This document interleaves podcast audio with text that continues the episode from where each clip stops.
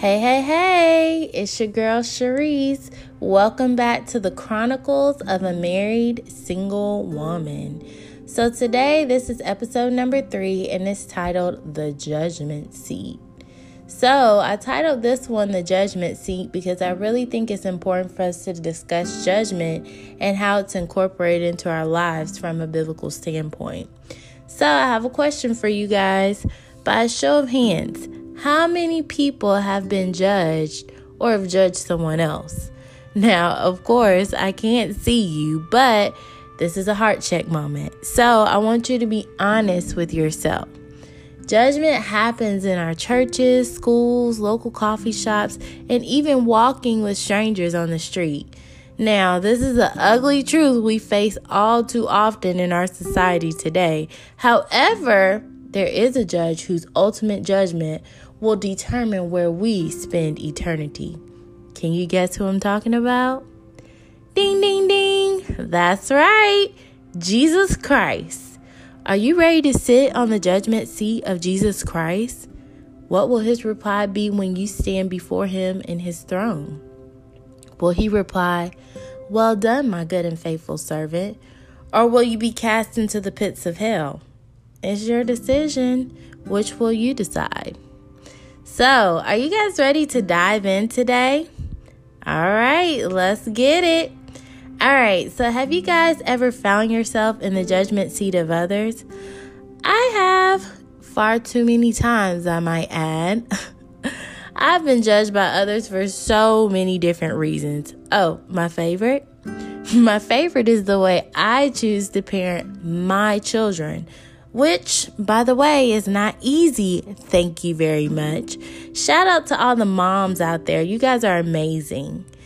Also, as a wife, here's a funny story for you guys. So, I'm at church picking up my boys from Sunday school, and this was at a time where my husband worked on Sundays, so he wasn't able to attend church with us. Well, as I'm gathering my boys' things, a lady proceeds to ask me if all of my children have the same father.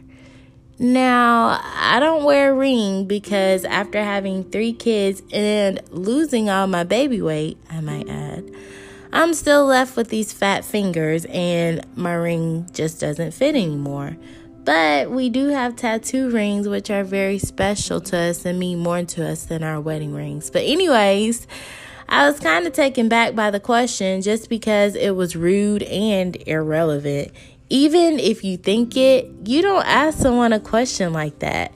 And even if I did, what would it matter? Why was that even an important question to ask? And more importantly, why is that any of your business?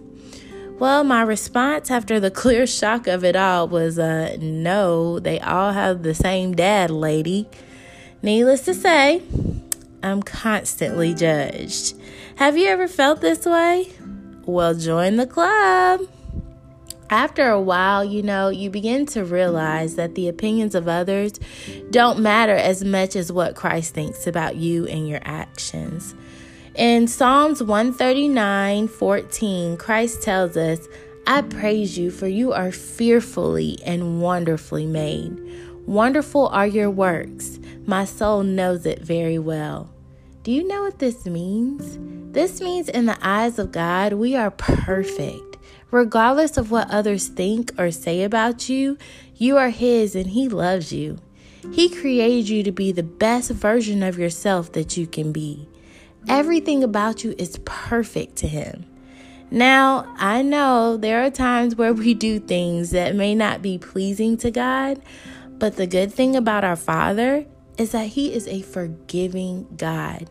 He not only will forgive you, but He forgets and welcomes us back with open arms. This reminds me of my favorite Bible story, or one of my favorite Bible stories, the prodigal son.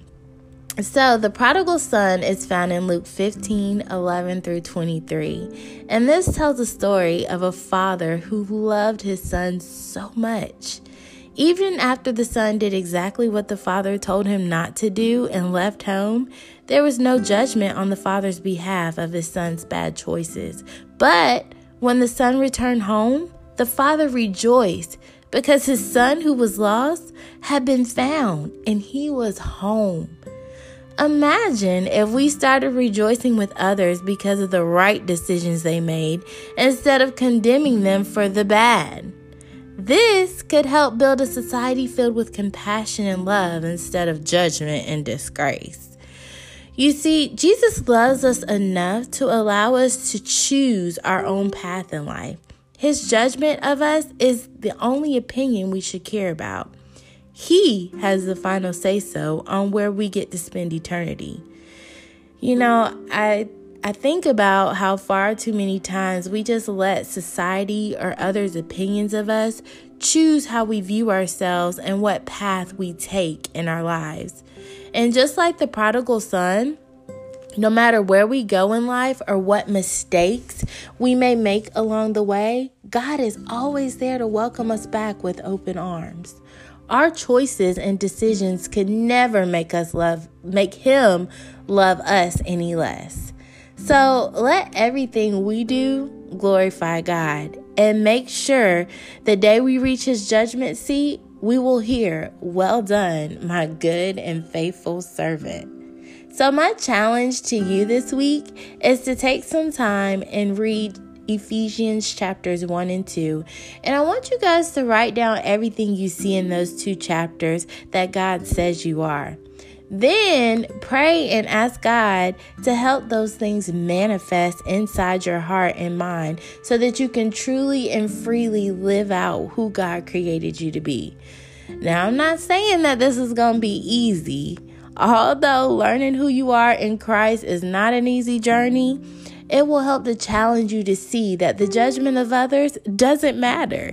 Your identity in Christ is more powerful than any judgment others could attempt to place on you. How you choose to live your life is up to you. But when you get to that judgment seat before Christ, what will He say to you? How will He judge you? All right, my friends. So, it's time for our song of the day.